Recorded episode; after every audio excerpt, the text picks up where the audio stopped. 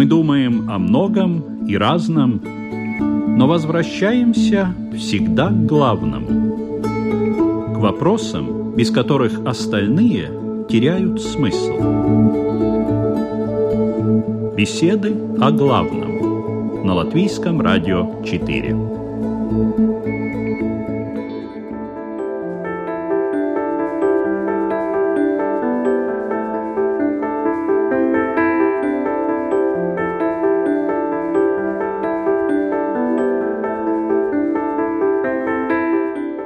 Их много, они самые разные. При их посещении надо соблюдать особые правила поведения. Но мы сразу понимаем, что это они. Религиозные храмы, церкви, костелы, мечети, кирхи, дацаны, синагоги и молельни. Как бы они ни назывались, их главная цель – служить местом, где люди могут возносить молитвы своему Богу. Но все ли мы знаем о храмах? Почему священнослужители настоятельно рекомендуют не только молиться дома, но идти именно туда? Что дает человеку посещение богослужений? Нужно ли строить новые храмы? И что происходит, когда разрушаются старые? Сегодня в программе «Беседы о главном» тема «Зачем нужны храмы?». В обсуждении участвуют буддист Игорь Домнин. Добрый день. Равин Исраиль Азеншарф. Здравствуйте католический священник Марис Ведрис. Добрый день. И имам Мухаммад Гига. Здравствуйте. Ведущая Людмила Вавинска, и мы начинаем.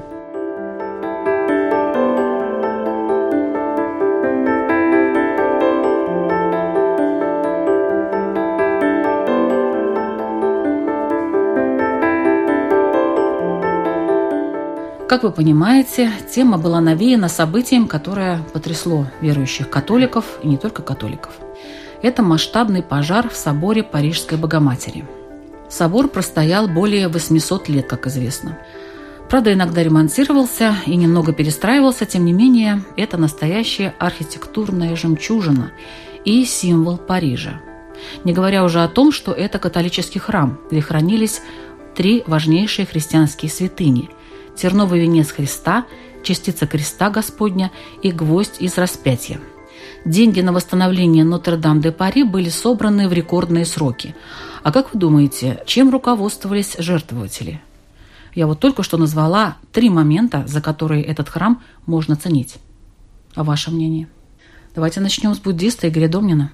Ну, очень сложный вопрос, потому что у каждого человека свои собственные э, мнения по поводу того, как он жертвует.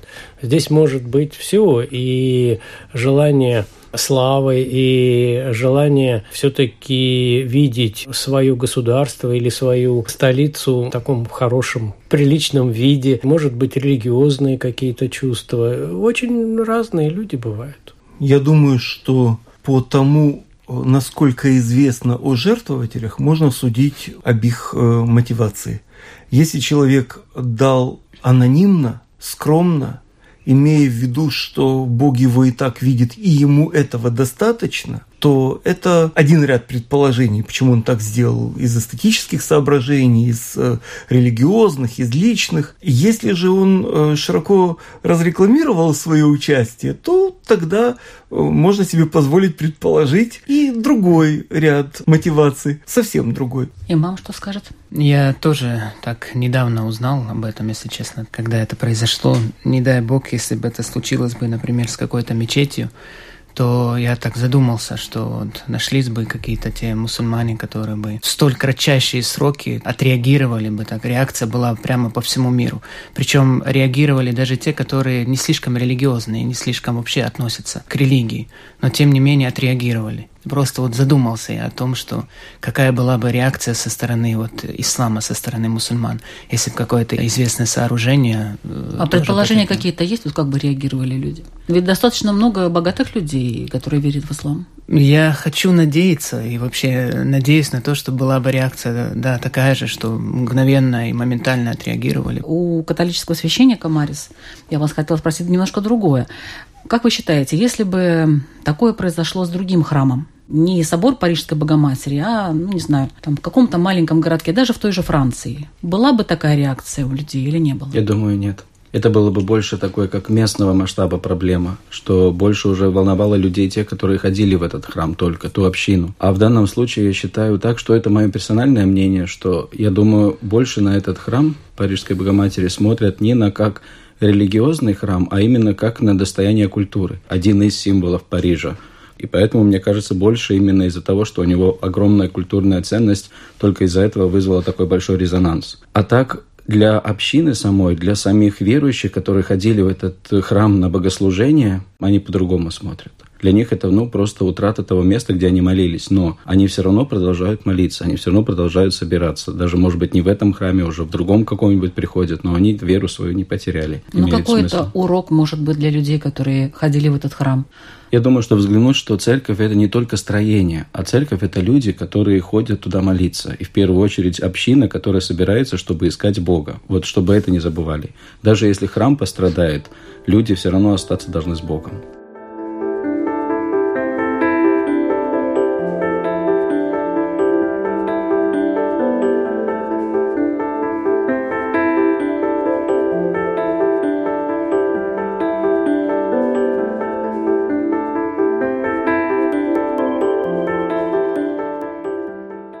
Где и когда был построен первый храм. Я думаю, что этот вопрос, скорее всего, мы адресуем Равину Исраилю Айзеншарфу. Там как раз была трагическая история, причем не один раз. На самом деле вообще храм как храм как культовое сооружение был построен задолго до. Я не имею в виду, что это был еврейский храм. Там много чего было разного. А еврейский храм, да, был построен там, где...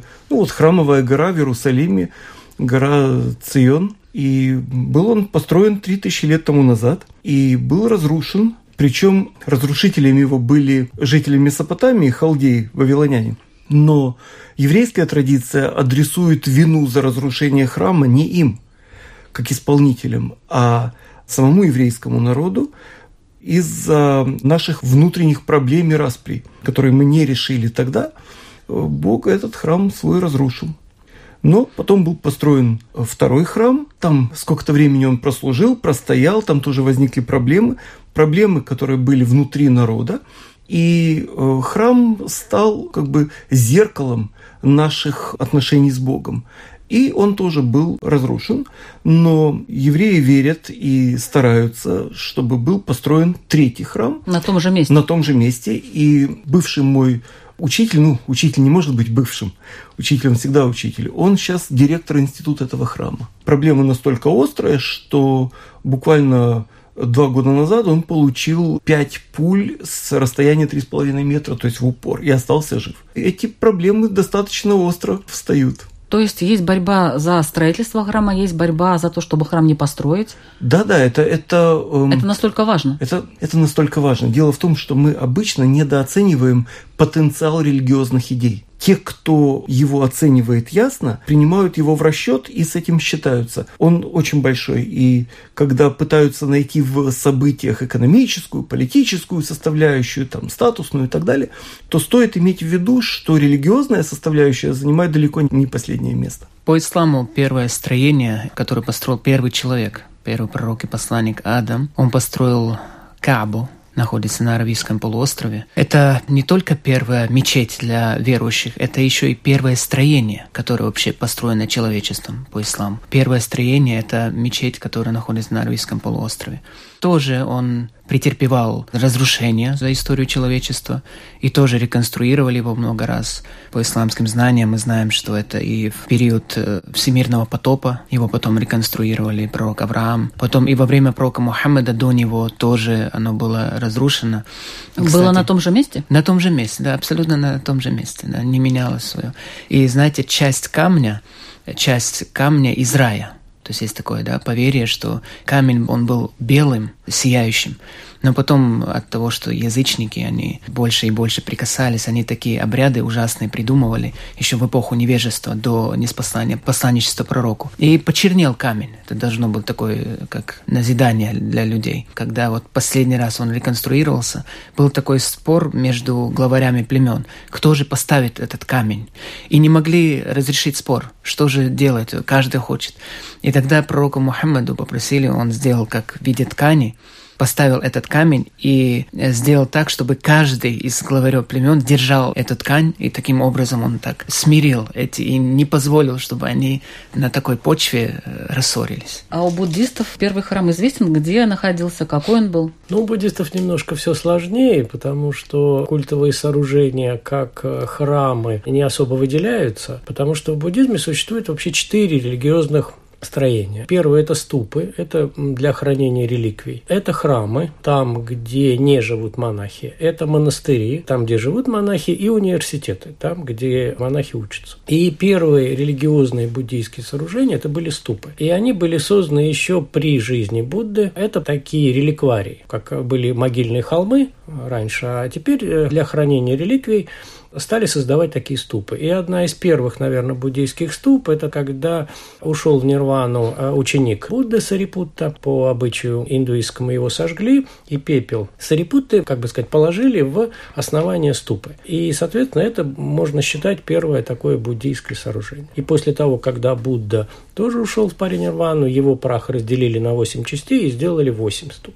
А храмы? Дасан. А храмы и монастыри э, появились реально через примерно 300 лет после ухода уже Будды. Их создал уже такой император Ашока, когда он э, ввел буддизм на территории всей Индии. И тогда началось активное строительство уже таких ну, сооружений для капитальных сооружений для буддийских каких-то надобностей и для монахов. А где буддисты молятся? Вот есть общие молитвы, где происходит? Буддизмов очень много во-первых. Ну, я хорошо, могу отвечать своем, да, да о своем. Это буддизм южный, Тхеравада. И вот где я был в монастыре, там храмом считается лесная поляна, которая огорожена четыре камня по углам, и стоит статуя Будды.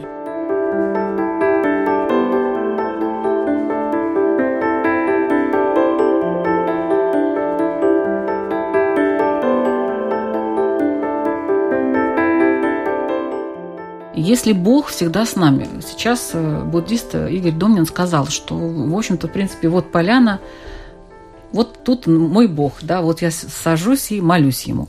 Если Бог всегда с нами, как все религии также заявляют, да, что Бог все равно с каждым человеком, он находится, независимо от того, где бы, в каком помещении этот человек не находился, то зачем все-таки нужно ходить в храм? Как вы считаете? Знаете, я такое сравнение скажу, чтобы было понятнее. Когда я обычно э, подготавливаю людей к первому причастию, то и рассказываю его. Представьте, что, например, вы звоните другу по телефону, и все нормально, вы общаетесь с ним, но хватает ли этого, чтобы поддерживать дружбу, или нужна реальная встреча вместе с другом? Так же самое и с молитвой, и с посещением храма – когда мы просто молимся, это как бы наш телефонный звонок Богу. Мы разговариваем с Ним, как дела, мы делимся, общаемся с Ним, рассказываем. Но нам надо и реально встретиться вместе с Ним. И посещение церкви – это именно тот момент, когда человек реально встречается вместе с другом, которого называет Бог. Каким образом встречается там? Да, это вот у нас во время церкви, во время служения происходит таинство. Таинство тела и крови Христа, когда люди принимают под э, коммунии, под причастием тела и кровь Христа. Это именно тот момент, когда мы называем единением с Богом, что мы принимаем Его. Это очень долго надо будет рассказывать. Ну, не про надо, таинство. это все понимают, да. да. Но это именно тот момент, когда у нас происходит реальная встреча вместе с Богом. Что мы не только в сердце с Ним, но мы Его и принимаем, чтобы быть реально вместе с Ним, чтобы быть вместе с Ним в единении. Это даже называется коммуния единения наше с Богом. То есть это немножко другая молитва, да? Это там все и молитвы объединены в своем. Ну, во время богослужения происходят все виды молитв. Там и молим, восхваляем, и просим, и молим за других, и благодарим. Все-все-все вместе. И в то же время это еще один момент, что происходит то таинство последней вечери, когда Христос собрался с апостолами. И когда Он отдал им под знаком хлеба и вина, отдал свое тело и свою кровь, чтобы, принимая его, они имели общение вместе с Богом. В иудаизме как происходит? В иудаизме предполагается, что храм – это проекция нашей задачи в мире. То есть так же, как человек состоит из тела и души, так и храм несет оба начала. С одной стороны материальное, стены, потолок, пол. С другой стороны духовное наполнение. И таким образом э, нужно и то, и другое. Поэтому э, любой перекос в любую сторону, он вызывает кризис – Потому что если мы сосредоточимся чересчур на материальном, ну что, мы тогда увеличим количество э, там, синагог, храмов и так далее. Если же мы целиком на духовном, а мы живем в мире материальном, то это тоже будет не гармонично, неправильно. Поэтому храм, выполняя ту же функцию, что и человек, соединить Творца и творение, теорию и практику, учение и жизнь. Вот храм, выполняя ту же функцию, выполняет ее несколько иначе через то, что в нем происходит, через некоторую театрализацию, через ритуал, через символические действия. И при этом э, еврейское видение задачи храма – это объединить между собой и людей, неважно, евреев, не евреев, и людей с Богом. Вот это и есть сверхзадача храма. Поэтому нет необходимости в излишнем украшательстве или в количестве, или в объемах, или в затратах. Все это имеет смысл настолько, насколько оно соответствует своей функции. То есть целесообразность нужна, теологическая. Понятно. В синагоге внутри все очень скромно. Разные есть. Есть разные традиции. Я, в, я и говорю. Дело в том, что мы же живем в том мире, в каком живем. Если у евреев такой-то страны такие представления о скромности и роскоши, то синагога соответствует их представлениям, как они ее строят. И поэтому понятно, понятно, понятно. А что у нас с мечетями? Я видела очень красивые мечети, и туда уже вложено столько денег, что мне кажется, тут уже разговор идет даже не о Боге, а о восхвалении того человека, который создал такую красоту. Может, это не надо было так делать, а? Как вы считаете? Наличие мечети вообще в той местности, где проживают мусульмане, важность этого определяет то, что является коллективной обязанностью мусульман, которые живут в определенной местности, построить обязательно какой-то храм, какое-то место, где мусульмане смогли бы выполнять свои религиозные обязанности. То есть это является коллективной обязанностью. Принято, да, говорить, что вот богатые люди, вот если они просто зарабатывают себе деньги, там живут, молятся и все. Но мало кто знает из мусульман, что есть такая коллективная обязанность на них. Если есть возможность у тех мусульман, где проживают э, они, да, построить мечеть, и они этого не делают, то есть упущение делают такое, то и на них пишется грех. Поэтому это, знаете, вот наличие вот мечети своего рода напоминание. Ведь когда ты приходишь в мечеть, во-первых, отрекаешься от всяких мирских проблем, а во-вторых, пророк говорил о том, что верующие люди, они должны быть как одно тело. Если палец заболит, все тело это чувствует. Также и мусульмане, также верующие мусульмане. Если у кого-то есть проблема конкретная, то все должны быть сразу тут как тут, помочь. Поэтому есть такой момент, как, например, э, пятничная проповедь. Это тоже обязательно. И без наличия храма, мечети невозможно это будет э, организовать. А что касается оформлений, то есть такое в исламе, что нежелательно, не рекомендуется внутри храма, да, внутри мечети оформлять его настолько, чтобы это могло бы отвлекать твое внимание во время молитвы. То есть лучше воздержаться от излишних оформлений, орнаментов или там картин каких-то и так далее. То есть, э, да, лучше его как можно ну, проще. Аскет, аскетичнее. Да, да, это потому что это... Хочу спросить, а вы были внутри Куабы? Внутри Кабы, вы знаете, это есть такая история, что ключи от этого э, да, здания, оно передается из поколения в поколение. И э, вот сегодня так довелось, что они открывают эти двери только каким-то высокопоставленным, э, да, не знаю, чиновникам или людям, не открывает простому человеку. Поэтому я по фотографии только видел, да. Но вы знаете, что там находится. Да, да, известно. Там, в принципе, там ничего и не находится, на самом там деле. Две да? колонны, и стол, на котором, да, да, так. И, и, кстати, есть такая особенность, если за пределами Кабы мусульманин обязан молиться именно в сторону Кабы, то внутри Кабы можно молиться в любую сторону. Интересно, Такая. да.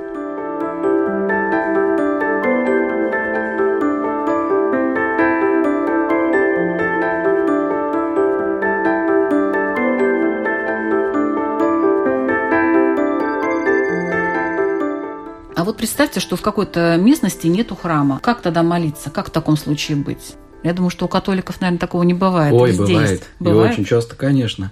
Я когда служил в маленьких поселках, то, например, мы выезжали в другие поселки, где вообще храма не было. Один храм на территории где-то примерно 100 километров. Но люди же ведь не всегда могут добираться до него. Поэтому мы ездили, так называли мы их пункты миссий. Какое-то место договаривались представителями власти этой территории, что, может быть, разрешат в школах или, например, в Доме культуры сделать такое маленькое воскресенье, собрание людей, где можем помолиться. И там происходили богослужения. Потому что первые христиане тоже не было сразу храмов. Первые христиане собирались в синагоге, приходили туда, читали Святое Писание, собирались в общинах, в домах, собирались просто люди, которые вместе молились. И вот это уже является храмом Божьим. Потому что не только строение, а в первую очередь люди, которые собираются на общую молитву. Потом только начали строить места, где собираться уже как церкви, именно для этого предназначенные. А до этого собирались общинами. То есть здесь основной э, тезис – это вместе собраться, да? Да люди. Это главное.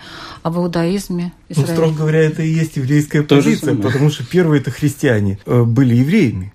Равно как и лидер христиан тоже был евреем. Но еще до христиан э, евреи существовали. Да, и это, да, это, абсолютно, это, еврейская, это абсолютно еврейская идея – собраться вместе и обратиться к Богу. И в русской традиции есть аналог – когда говорят, что церковь не в бревнах, а в ребрах. Это примерно то же самое. Одно из имен Бога – это маком, место. И таким образом э, еврейская традиция утверждает, что не Бог в том месте или в этом месте больше или меньше, а все, что существует, существует постольку, поскольку оно наполнено присутствием Бога. Э, задача э, евреев не умножать количество малых храмов, то есть синагог, домов собраний, буквально переводе с греческого, а наполнять их людьми, с определенным настроем. И поэтому один из видов возможных злоупотреблений – это э, увеличивать количество ну, бездумно, просто руководствуясь какими угодно, только не духовными соображениями.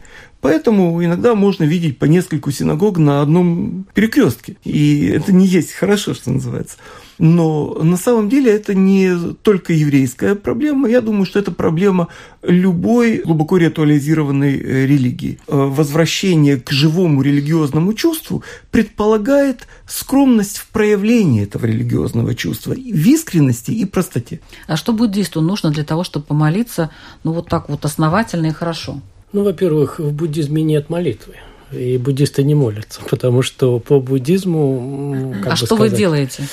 Буддизм – это вообще не учение, приближающее к Богу. Буддизм – это учение о преобразовании собственного сознания. То есть поэтому... вам вообще это не нужно, ни храмов, ни молиться, ни Бога вам не надо, ничего, да? Ну, если мы будем рассматривать изначально создание э, буддизма как такового, то в буддизме не подразумевалось э, вообще никаких сооружений в изначальном буддизме.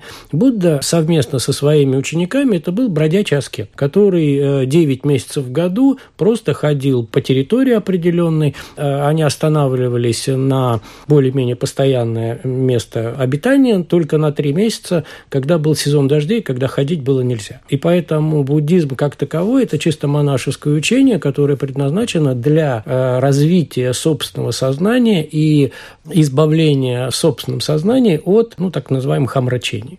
Если я кому-то из буддистов скажу, как вы там молитесь и так далее, он скажет, что за вопрос? Понимаете, дело в том, что под молитвой мы подразумеваем обращение за помощью к какому-то высшему существу. В буддизме... А остальные разве не так? Нет. Нет? Э, в буддизме нет вообще э, высшего существа, который может чем-то помочь. В буддизме есть э, учение, согласно которому каждый человек может сам достигнуть определенных состояний. И поэтому буддизм занимается так называемой практикой. Практика, а кто дает карму вам? Карму дает сам человек. То есть сам, сам себе? человек, как это, никто Сам не даст нам избавления, ни Бог, ни ангел, ни герой. Но да? кто-то же определяет вот это вот отрицательная карма, положительная карма, вот каким-то образом это происходит. Не сам же человек это совершает. Сам человек создает свою карму. И сам человек как бы отвечает Почему она положительная, почему она отрицательная? Потому что если я создал условия... Э, Откуда вы для... знаете, что она позитивная или негативная? А я не знаю. Это естественное развитие событий. Если я создал негативные условия, если я грубо говоря, ударил одного человека, то, соответственно, он, наверное, ударит в ответ. И, наверное, он не будет счастлив. Если я его ударил, я создал негативную карму. У нас не молитвы, у нас практики. Одна из частей практики – это медитации. Есть техника медитации, которые развивают определенные ну, черты характера, способности и тому подобное. Да, вот и у меня такой да. вопрос маленький. Например, в исламе, в иудаизме у нас есть понятие Бог, Творец, тот, кто сотворил. И поэтому молитва – это как обращение к Нему, к Творцу, разговор вместе с Ним. А в буддизме у вас же понятие Бог совсем по-другому, мне кажется. Там нету даже такого понятия Бог. Там... Ну, в буддизме понятие Бог не рассматривается. Угу. Я не говорю, угу. что есть он или нет, буддизм да. не рассматривается. В буддизме рассматривается так называемый закон взаимозависимого происхождения или просто сказать закон причины и следствия. Угу. То есть все, что происходит, имеет свою причину. И все, что будет происходить, создается сейчас. И поэтому, если мы изменяем причины, то мы тогда можем изменять следствие. И это действует только самостоятельно. Никто не может, ну, по буддизму, никто не может э, съесть суп за меня. Свой суп я должен съесть сам. Я тогда да. хотел уточнить. Выходит, что буддизм – это скорее философия, чем религия. Да. Буддизм – это можно назвать психологическая философия да, да. или философская mm. психология. Да. То есть вообще слово «религия» было как бы создано слово само под религией Ветхого Завета. Отнюдь. И поэтому ни индуизм, Я ни э, этот, э, буддизм, он не попадает в определение религии как такового. С еврейской точки зрения это немножко иначе выглядит. На иврите религия называется дат, знание. И это проверяемая вещь. То есть вера, если она есть, хорошо, если нет, то это не критично. Человек с еврейской точки зрения остается религиозным, даже если он не верит, но выполняет, хотя, конечно, лучше, чтобы верил. А вера называется, буквальный перевод – это сила. Я тогда спрошу такой вопрос. А физика – это тогда религия? Физика – это наука. Это знание. Да. Поэтому здесь в буддизме тоже. Я говорю про термин религия. Термин религии, который говорится о связи с высшим существом, в это буддизме термин. очень сложно. Это, это латинский термин, религию связывают. Да. Вы сказали интересную вещь. Связь с высшим существом. Ну, это вы про кого? Это я. Вы как... про себя или так? Нет, это Нет, про религию. Я про религию. Как, про религию. Как, ага. как, то, как мы подразумеваем религию мы, как э, воспитанники европейской культуры или философии Ветхого Завета, потому что все мы воспитаны в культуре итог, Ветхого Завета. Подведем итог, э, храмы вам не нужны. Храмы нужны для того, чтобы объединить людей когда существовал Будда и было малочисленное последователи буддизма, то тогда учение передавалось из поколения в поколение, из уст в уста, была устная передача знаний, и тогда не требовалось никаких дополнительных сооружений, никаких дополнительных организаций. Когда это приобретает определенное количество, уже требуются какие-то места, где бы вот эти знания начали бы накапливаться распространение этого знания. И поэтому сначала появились монастыри, где бы жили уже постоянно монахи. Потом появились храмы, и это, естественно, переросло в университеты. Библиотеки и университеты – это создание буддизма. Первые университеты были созданы примерно во втором веке до нашей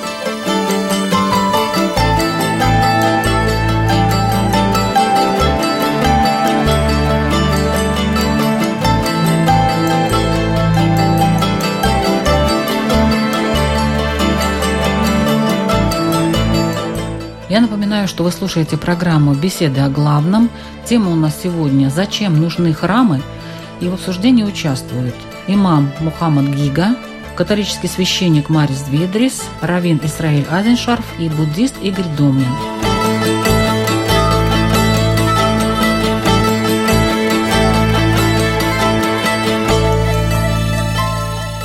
Тут уже Израиль говорил по поводу строительство храмов, сколько их должно быть и почему их должно быть э, не больше, не меньше и не по три на каждом перекрестке, да? А как, э, скажем, э, ислам относится к строительству новых храмов? Есть ли какие-то правила? Нужны ли они? Да, где они нужны? Конечно, самое лучшее место для строительства мечети – это общедоступное место, куда могут люди попасть без каких-либо проблем. В исламских странах, вот э, в таких как в Турции, например, и в других, вы найдете очень-очень много мечетей. Даже на одной улице может быть их несколько. По какой причине это происходит? Есть такое правило в исламе, что если ты за свои собственные деньги, которые ты заработал дозволенным путем, строишь мечеть, то за каждое поклонение в этой мечети, каждый верующий, который заходит в эту мечеть, тебе пишется вознаграждение даже после твоей смерти. Есть такое садакаджария называется.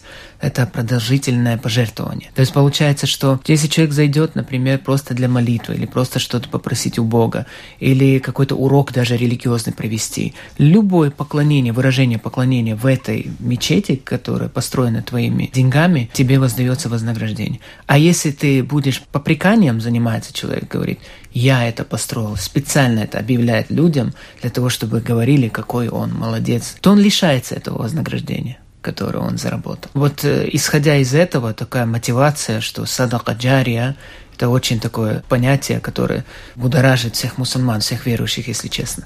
Это не только, кстати, к строительству мечети относится. Есть еще другие вопросы, по которым ты можешь заработать такое. И даже ты уже умер, до конца света будет писаться в твою пользу. Э, Но нельзя блага. вот, допустим, как-то распределить эти храмы, эти мечети так, чтобы они были равномерно, чтобы не собирались в одном месте, где-то мало, где-то много. Нет такого, да, вот где я решил, где я смог купить землю, где мне кажется хорошо, там я и строю, да? В этом времени, да, в котором мы живем, тут уже не приходится выбирать. Тут где разрешат, где правительство да, разрешит, там уже и строишь. Да, если бы это было раньше, конечно, где и сам правитель был праведный, да, я говорю о мусульманских странах, то есть он сам заинтересован в этом, конечно, собирается какой-то совет, который отвечает за те или иные вещи. И они вместе принимают решение, где будет э, лучше для людей строительство мечети католических храмов достаточно много. Они довольно часто строились э, на месте капищ или там каких-то мест поклонения язычников, вот насколько мне известно. Есть ли какие-то правила выбора места для строительства? Нет. Нет, нет. никакого правила нет. Тоже нету никакого. Нет, правила. нету. Раньше, может быть, это было связано с тем, что именно христиане молились за усопших и вспоминали их реликвии, как, например, кто-то там исповедовал веру, и именно подчеркнуть это, что этот человек держался Бога, что он ну, действительно показывал пример для остальных, поэтому использовали. А сейчас никаких правил нету. Используют в основном простое, чисто материальное правило, что где выгоднее людям посещать церковь, и все. Больше никаких условий нет. А правильно это вообще нет? Я думаю, что да, потому что именно считается, что все равно храм в первую очередь люди, которые приходят. И если, например, храм будет построен за чертой города, то и людям тяжело прийти туда будет. Поэтому Но я не об бы... этом немножко. Я вот о том, что есть же какие-то места, скажем так, не очень приятные, есть места хорошие. Знаете, место есть просто место. Я не вижу в нем ни плохого, ни хорошего. Хорошо. А в иудаизме есть какие-то такие моменты, учитываются, где строить? Вот почему храм нужно возобновить именно на том месте? Это просто из принципа? Именно вот это место. Нельзя построить в другом каком-то месте такой же большой красивый храм, купить землю. Только по поводу... Извините, если я как-то нет, вас Нет, нет, все нормально, этим. это нормальный вопрос. Только по поводу одного места известно, что там надо построить. Это вот то место, которое было Богом указано э, еще Давиду и Шламо, Соломону и так далее. Но вот раньше святые указывали места, правда? Вот, вот очень много да. таких свидетельств, когда человеку является какой-то образ Святой Богородицы или еще кого-то, и говорят, вот здесь надо построить. А сейчас э, оказывается, Не, ну, что было, стройте например, где хотите. Э, например, было так, что построили, например, храм Девы Марии в Лурде. Там, где было объявление Марии, где она показалась детям, и там построили в этом месте. Ну, тут хотя бы есть какой-то же, это повод. как воспоминание упоминание об этом, чтобы, ну, действительно подчеркнуть, что, да, действительно, там церковь видела, что произошло Может, чудеса. не зря это было?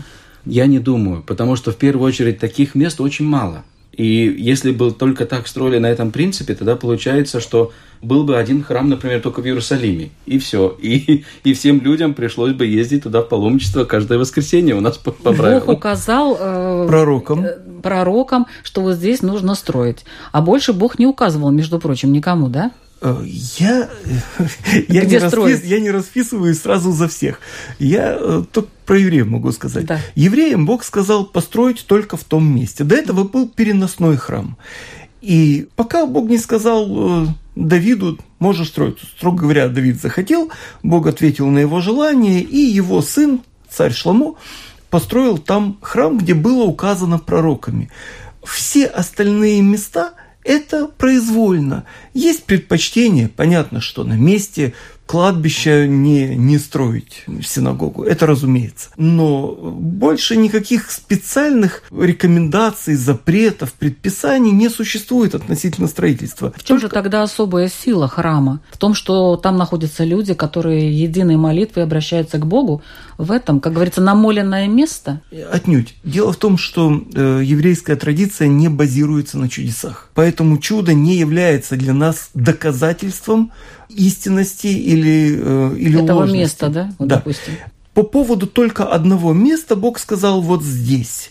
Почему Он сказал? Есть много разных, очень разных предположений. Но, по и крайней мере, там уже указано. Там указано. Более того... Я про остальные хотела спросить. Про остальные не указано. А но... вот в чем тогда смысл их? Просто а собираться и... Э, смысл в том, что поскольку мы живем в мире действия, то нам для того, чтобы направить мысль, э, волю, и, там, эмоцию и так далее, нам нужны внешние атрибуты. Понятно, что если один человек любит другого и, и оба ходят и молчат, то это не гармонично. Они должны как-то выражать свои чувства, свои побуждения. И это то же самое. Поэтому у синагоги, как у малого храма. Вот такая, строго говоря, логистическая функция. И это не обязательно для того, чтобы попросить, выпросить у Бога или так далее. Можно тфила, молитва в переводе не означает просьба с э, иврита. Она означает суждение себя. То есть, когда человек оценивает себя перед Богом с точки зрения э, правил Бога, ну, как они выражены в Писании – и поэтому он остается один на один с собой, с Богом, со своей судьбой, со своими желаниями. И поэтому и правила синагоги как малого храма содействуют вот этой задаче. Вот и все. А э, в еврейский храм как он задуман, может прийти любой человек. Написано, что храм мой назовется домом молитвы для всех народов. Поэтому любой человек любой нации, возраста, пола, образования, неважно какие критерии, он может прийти и обратиться к Богу, потому что с еврейской точки зрения еврейский Бог, Творец Вселенной, это Бог всех. Но есть же тоже разница между синагогой и храмом. Храм – это то место, где приносили жертвоприношения, а синагога там, где читают Святое Писание и молятся вместе, собрание. Дело в том, что обращение к Богу и приравнено сегодня к жертвоприношению. Угу. Это считается высшей формой жертвоприношения, потому что в таком случае нам не нужны ни кровь, ни животные, ничего, просто побуждение сердца мы приносим Богу. И э, никто не может э, человеку сказать, в какой мере он там свят или, или не очень. Это его отношение с Богом. И никаких посредников.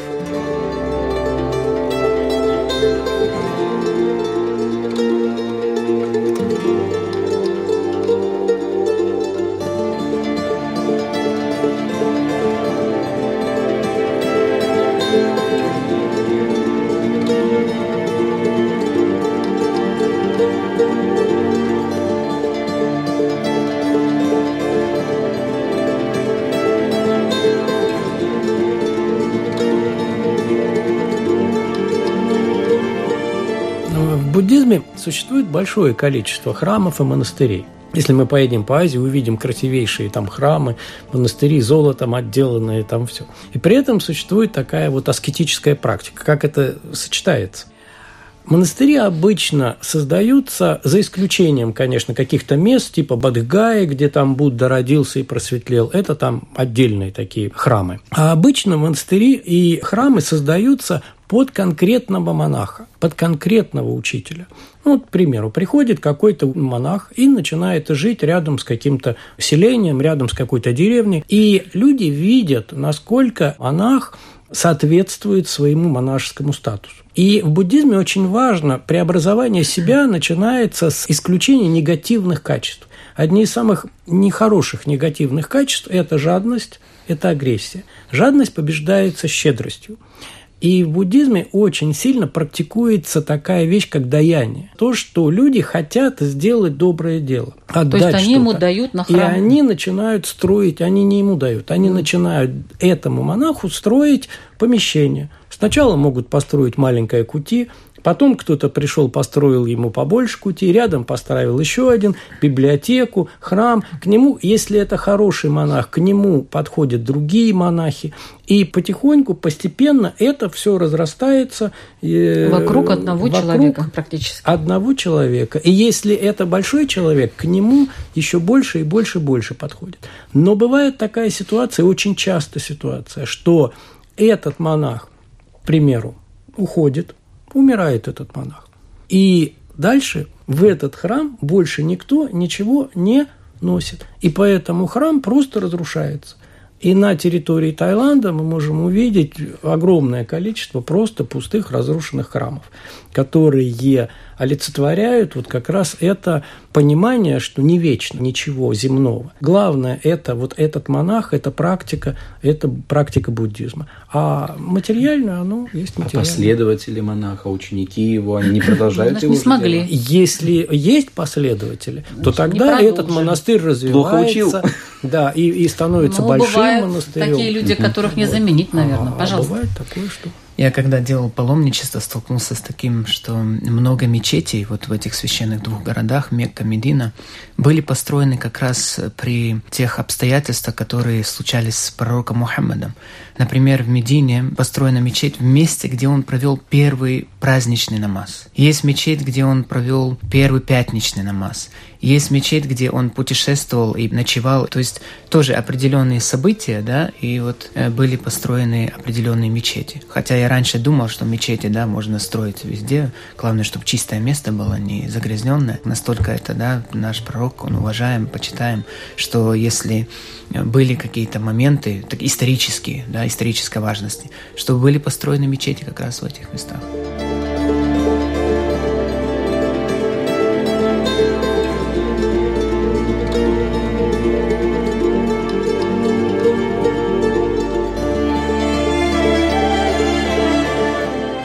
заключение, как всегда, надеюсь, что вы зададите очень мудрые и интересные вопросы нашим радиослушателям. Давайте начнем с Игоря Домнина, буддист.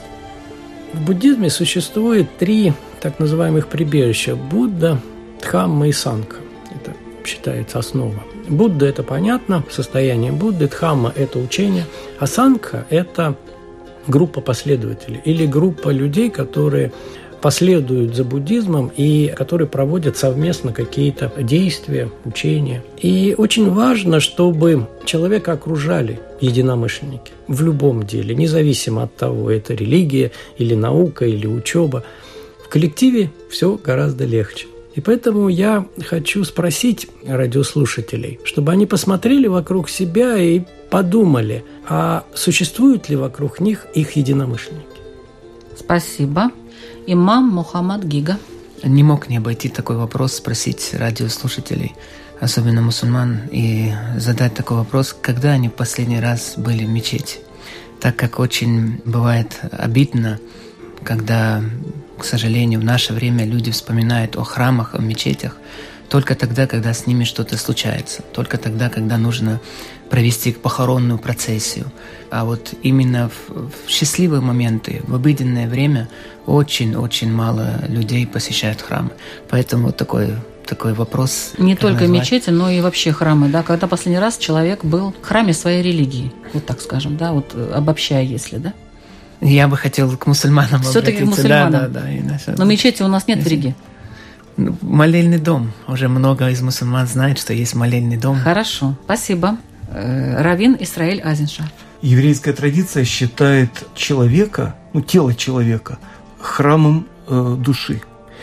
И э, вопрос мой такой, насколько э, наша душа служит телу и насколько наше тело служит душе.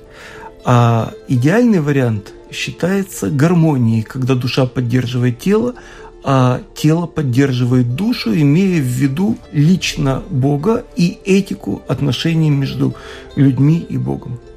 Спасибо. Католический священник Марис Двидрис. Э, знаете, я служу в Старой Риге, и здесь очень часто приходят к нам туристы в церковь просто посмотреть. То у меня такой вопрос радиослушателям. Скорее всего, что каждый из них тоже когда-либо посещал либо храм, либо мечеть, либо синагогу, либо буддийский храм – то как вы туда зашли? Только как турист или просто человек, который ищет Бога и ищет, как больше познать себя и больше узнать Бога в своей жизни. По-моему, прекрасное завершение нашей программы. Я тоже задумаюсь над этими вопросами. Спасибо большое. Вы слушали программу «Беседы о главном». Ведущая Людмила Вавинска. До следующих встреч.